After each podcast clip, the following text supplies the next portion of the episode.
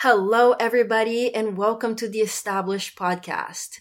This podcast is hosted by Shake Up the Establishment and today by me, Mars. Shake Up the Establishment is a youth led, registered, national, nonpartisan, nonprofit organization that operates within the geographical confines of what is currently known as Canada, but what is referred to by its first peoples as Turtle Island. Indigenous peoples have inhabited Turtle Island for over 10,000 years and were the sole inhabitants of this land less than 500 years ago. Now, like I said, my name is Mars, like the planet, and you can find me at sustainable underscore Mars on Instagram. And I am a Brazilian, able bodied, neurotypical, cisgender, light skinned, bisexual black woman. Oh, oof, sorry, that was a mouthful. But I feel like it's important to mention because my identity grants me a series of privileges. I am never misgendered in public, and I might receive preferential treatment over dark skinned black women. My socioeconomic status is also a privilege. I have had the opportunity to attend post secondary education, which many people don't have. However, my lived experience has been impacted by systematic oppression. Growing up in a marginalized community, I felt the disproportionate impacts of climate injustice at a very young age, having to flee my home due to flooding. And as an immigrant here in Canada, I have faced significant barriers to employment, which is why today I bring you this podcast, The Untold Stories in the Circular Economy where we will address climate mitigation and the importance of inclusive employment in the transition to a just and circular economy. But before we get into it, I want to acknowledge that I currently live, work, and play in the unsurrendered lands of the Musqueam, Tsleil-Waututh, and Squamish peoples. Now, if you're tuning into this podcast, maybe you already know about the greenhouse gas effect and the climate emergency, but if you don't, the greenhouse effect is the way in which heat is trapped close to the Earth's surface by greenhouse gases, allowing mild temperatures to prevail on our planet creating optimal conditions for life. But the issue is that in the last century, humans have been interfering with this process mainly through burning fossil fuels and adding very high amounts of carbon dioxide to the air. And this is trapping extra heat near the Earth's surface, causing temperatures to rise at very fast rates, causing extreme weather events, rising sea levels, food supplies, disruptions, increased wildfires, and many other things. Now, given this current global situation, it is well understood that we need to reduce our greenhouse gas emissions if we are to mitigate those negative impacts. And this may come as a surprise to you, but the fourth biggest source of global greenhouse gas emissions is waste, according to the European Commission. Just think about the thousands of landfills spread across the country. In what we today call Canada, these landfills are responsible for 23%, almost one fourth, of national methane emissions. And methane's potential for global warming is 25 times higher than that of carbon dioxide. Now, think about all the resource inputs that have to go into making products that will end up in landfills. Consider food, clothes, appliances, toys, or otherwise. The inputs to make these products include resource extraction, transportation, manufacturing, assembly, retail, all of which are operations that require energy and most likely burning fossil fuels, thus leading to greenhouse gas emissions. So, to summarize this idea and understand the impact of waste on climate change, I want you to think of the emissions generated when one, a product is first created, and then two, the emissions generated when that same product is in a landfill. For an example, in the case of food and food only, the stats tell us that globally, one third of all human made greenhouse gas emissions are caused by food production. But then, 17% of all that food food that is available to consumers is wasted annually, producing an additional amount of greenhouse gas emission, which actually accounts for 8%. Waste and overproduction causes a lot of greenhouse gas emissions. Thus, creating solutions that focus on waste prevention and waste management is key. And to tackle this issue, new business models such as the circular economy are being developed circular models arose in opposition to our current take, make, consume, throw away linear economy models. In our current business models, revenues come from selling as many products as possible. So the producers, the big corporations have incentive to design products that have a relatively short lifespan. Products that will break, products that won't work after a while, clothes that will rip faster in order to continuously produce and sell new products and make more money. And the old products end up in landfills or are incinerated, quickly destroying the value that was created in the manufacturing process. And in the circular economy, waste is designed out of the product's life cycle. Isn't that genius? After the consumer has used the product, after you have used the product, after I have used the product, it is either repaired, reused, refurbished, remanufactured, or recycled at the end. To explore this topic in depth, I wanted to invite a special guest to our podcast today. Her name is Tamara Shulman. She has consulted with and contributed to the success of over 50 organizations across public and business sectors for sustainability projects, including circular jobs development, zero waste planning, and food waste prevention. Hello, Tamara. Thank you so much for making the time to join me today and come to the Established podcast. How are you doing? I'm well. Thank you for having me. When and how did you start working in the circular economy space, and what is your motivation? When I was 15, I went away to outdoor school and caught the sustainability bug. We learned about global warming and the hole in the ozone and all of these different issues. And I just have wanted to be part of the solution since then. Wow, that's amazing at 15 years old, starting starting early. It used to be a hunter fisher camp. So on Thursdays, we went out and shot clay birds with 22. So it's a bit of a hybrid uh, experience. But the messages around the importance of sustainability and how many people have been working on this front, you know, since the early Earth days and even before when you take it into broader cultural context, it's like this is an ongoing thing of how we steward the land and how we create healthy environments for, for people and uh, other sentient beings. So it caught hard.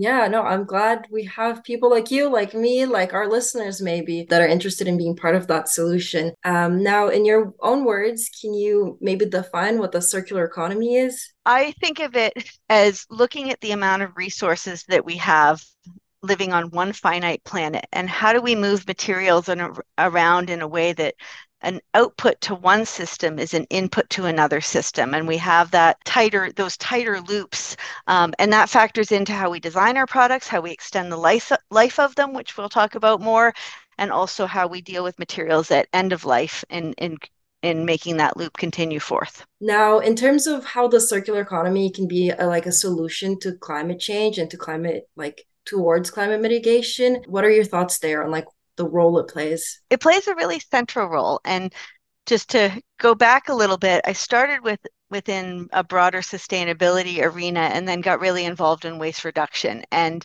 recycling displacing those virgin inputs and having recycled content was the first part of some of the work that I did. And very quickly when you start looking upstream you realize we're not using materials and and resources in a way that allows us to do that one planet living right? If you look at overshoot day and some of the other resources out there in North America we're using up four or five times more resources than what our planet can accommodate can do a lot around climate mitigation related to buildings and transportation, but 45% of our post-consumer carbon footprint is actually connected to ha- to the products that have raw ingredients, that have packaging that gets transported and used. And so that is a huge part of our carbon footprint that we need to manage by how we use our consumer goods and our other resources. I was just reading a study and it said that 40% of net zero goals for industries of plastic, steel, aluminium could be reached if we switch to circular solutions. So, and this isn't new info, right? We,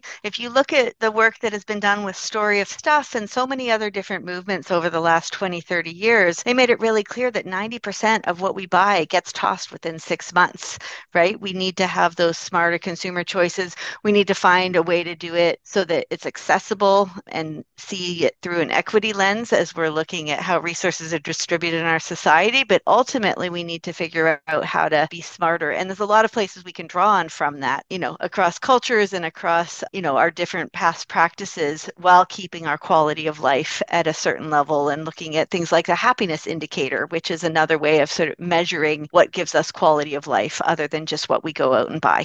That is mind blowing. I had no idea. So 90% of all the things we buy get tossed in six months. And if you think about the instant gratification that so many of us get and no one's exempt from it right we're all continuing to to reprogram and and learn and unlearn how to how to move through differently we all need certain basic items, but a lot of things we go in and get for that instant gratification. And there's just got to be more to it than that. Would you mind telling our listeners about when you worked at the Zero Waste Station at a festival featuring Sarah McLachlan and how that was pivotal for you in terms of understanding what solutions you wanted to create with your career? Well, I spent the first decade of my career in the San Francisco Bay Area. I worked at an organization called StopWaste.org, and I got to develop um, programs and policies related to waste reduction. And so when I moved back up to the Vancouver region, some of the diversion efforts were just getting out of the gate around organics diversion and management, around having zero waste stations at public events, et cetera. So I was working for public sector, and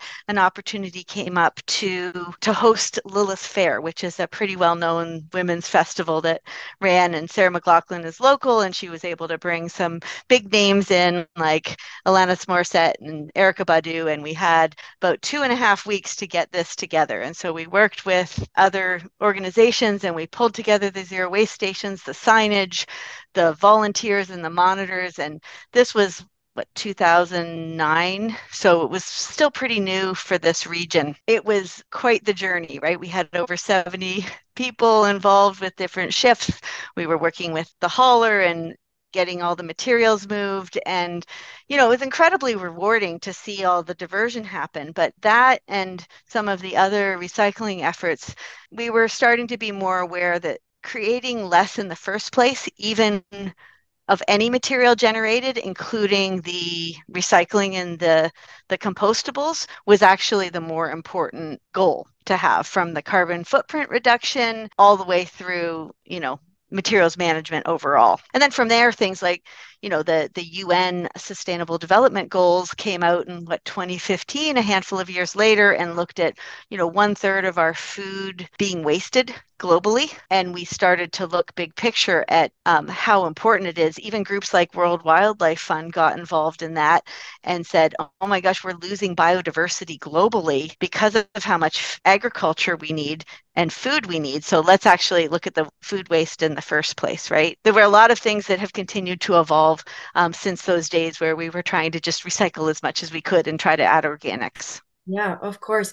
So what I'm hearing is that like waste prevention is is the first step is what we should be thinking about before recycling even. Yeah, and that's where there's the cost savings, right? If you're smart about how you use the resources that you do have, you actually can save money over time. And that's where whether it's buying something in bulk, you know, you do need some upfront, right? If somebody's buying like the bigger bags of beans and rice and knows how to cook them and you know, and then adds in flavors and special things from there, right? That can actually have value financially as well as for health and, and other things, just as one example. And then for businesses, right, there's a looking at how we can have reusables and more durable goods and goods that can be disassembled and repaired more easily and and shared these are some of the things that give the the more active financial cost savings and that have a community building element and can you know ultimately help to reduce our carbon footprint and help us with the, the one planet living. I love that you're already speaking to uh, what sort of circular business models are like some examples of them and it's great segue for my next question. But before we go there i want to quote one of your articles here that you were a co-author in actually.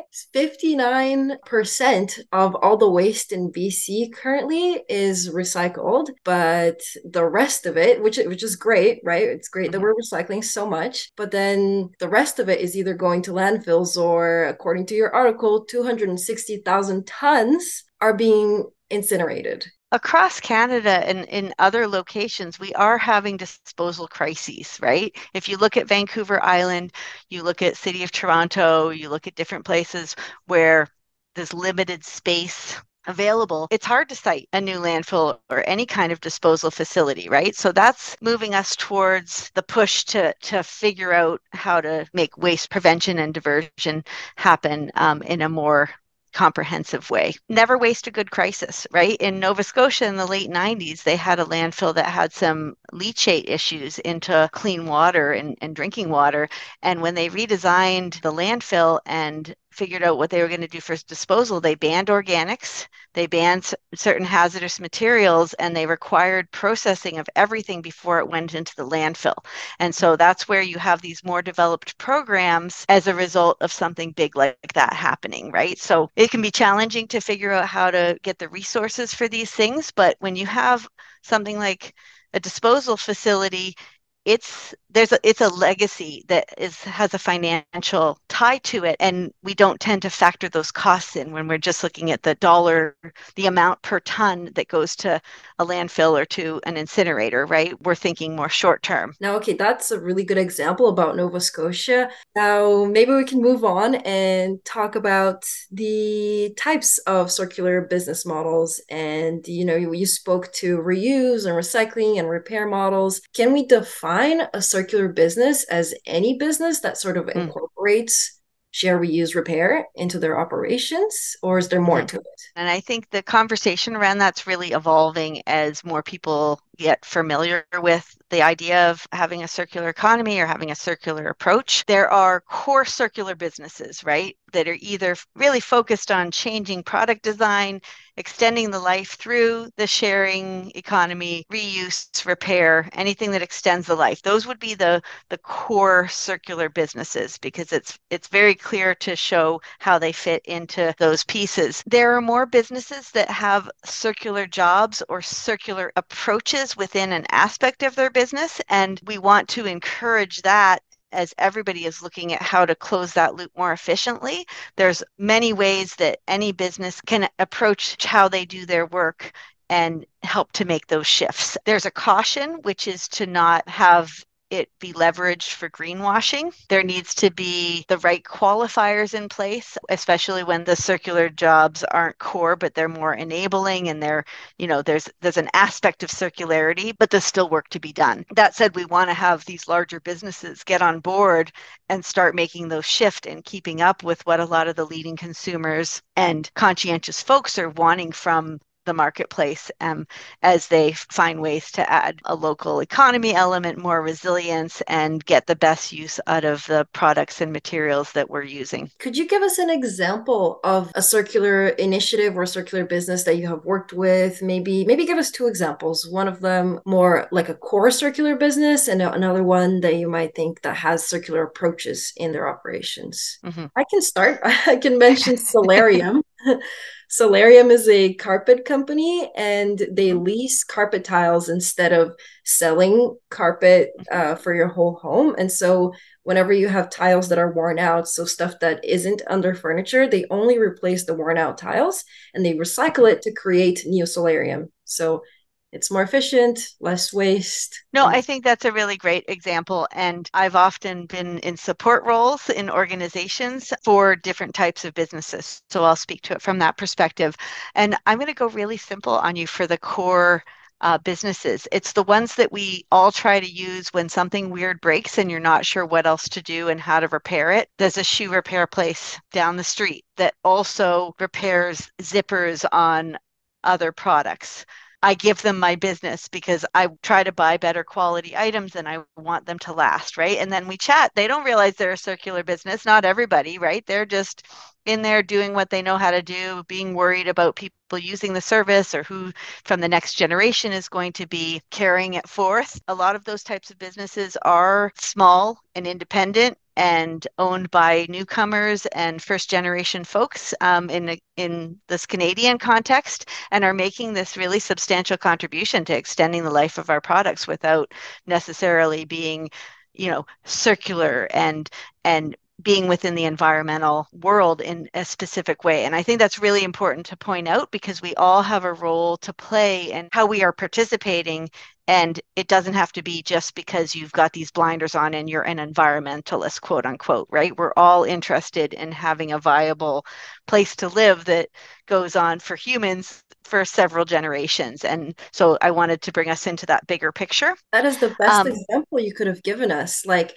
being circular is simple. Like it doesn't have to come with all this greenwashing and an environmentalist agenda attached to it. It's just about having goods and services that last a long time and uh, enable life for future generations. And there's ways that we can leverage that that through through policy and legislation you know there's a right to repair movement which is really saying hey we can't really just rely on planned obsolescence as our default for how we deal with our products where if something breaks it's glued and not screwed in.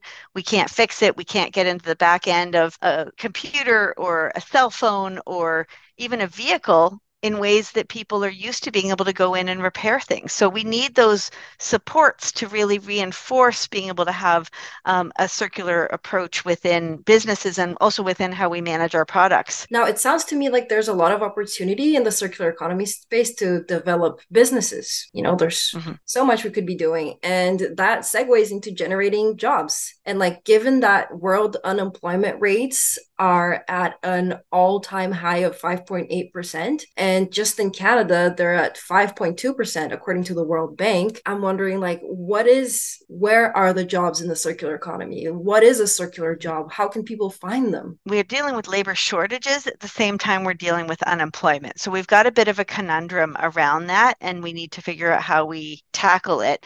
And you know, there was also a drop off in a lot of service job people um, being part of those that hasn't really come back post COVID. So we've got some dynamics up front to handle as part of that, as part of the response.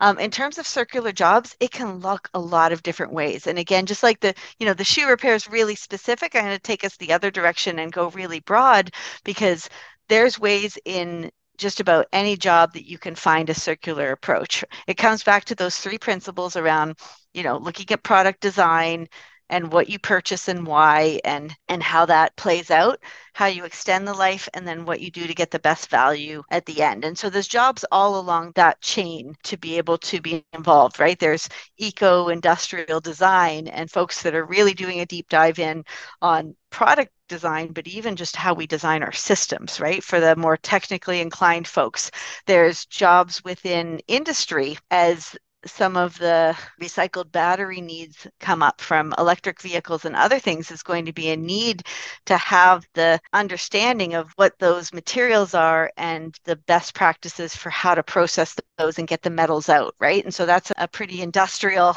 piece that needs to to be handled. And then from there you're into all of extend the life type initiatives. We've seen a lot of different initiatives around everything from tool libraries to a place called the thingery and there's online uh, trading and sharing platforms that need to figure out you know how to maintain over time right? The profit margins can be fairly low but the the the local nature of it and the community resilience it offers and those additional social and environmental components to go with the economic are really important as part of those and we need to figure out how to keep strengthening those mm-hmm. um, and then in terms of other jobs there's more and more that's happening on the on the recycling side um, in bc and also other provinces in canada we have legislation that mandates that the brand owners and manufacturers actually need to be responsible for end of life management of products um, or so extended producer responsibility or product stewardship is what that's called. And there's more products that are coming online all the time. For example in bc mattresses is one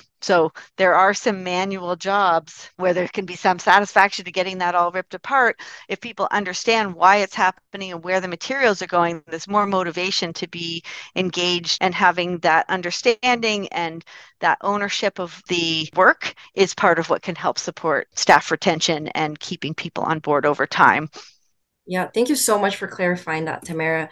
You know, we've been talking about a lot of jobs, and um, so maybe you can speak to mm-hmm. really quickly about um, how inclusive employment is important in the circular mm-hmm. economy. The term inclusive employment is quite broad we've continued to look at it from a few different angles really at the at the end of the day it's anybody who's experiencing barriers to entering the job market right so there can be folks um, with cognitive or physical challenges that may need extra accommodations um, and access to get into a job and to have it be tailored appropriately and then can make a contribution right? We all tailor and adapt in our jobs to a certain extent. And i've heard many employers say hey you know these being involved in this type of network and increasing access actually helps for staff overall because it just opens up uh, a way of thinking about how to make jobs more accessible and how to keep people on board.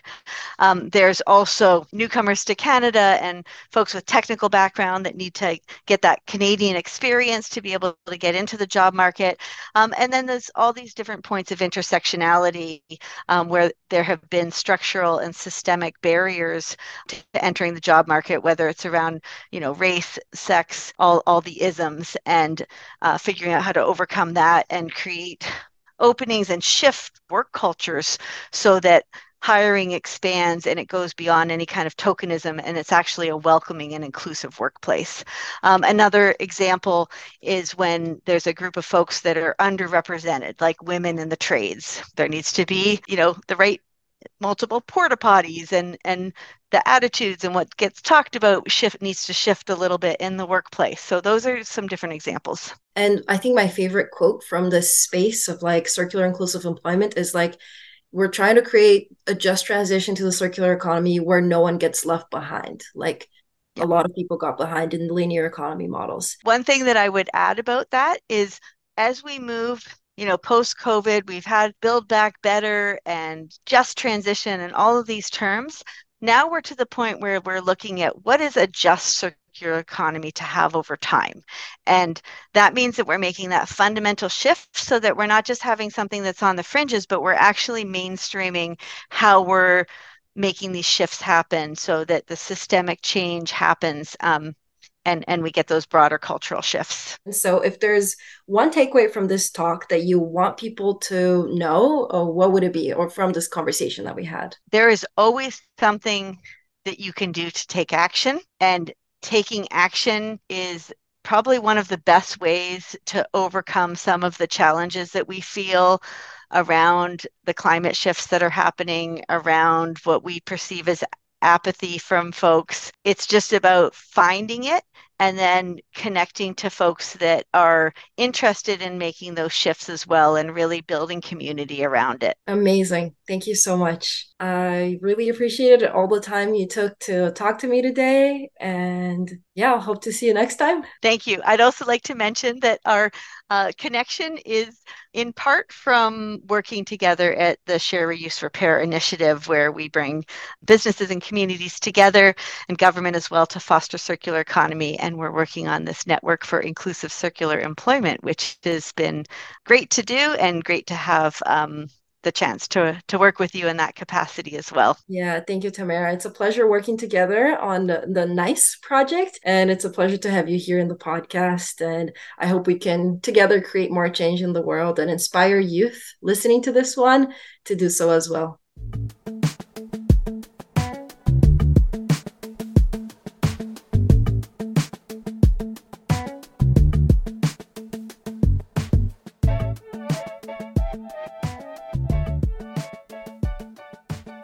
Thank you again to Tamara Shulman for letting me pick her brain on all matters regarding circular and inclusive employment. To get in touch with our guest speaker, please visit sharereuserepair.org or find her on LinkedIn. To learn more about Suit and stay up to date on Establish, you can follow at ShakeUpTheEstab on Instagram and Twitter or visit shakeuptheestab.org. Establish is supported through funds from the Jane Goodall Institute of Canada. The music you hear on this podcast today was created by Greg Markov. Follow at Greg Markov on Instagram. This podcast was produced by me, Mars Moreira, and Asha Swan. Thank you all for listening.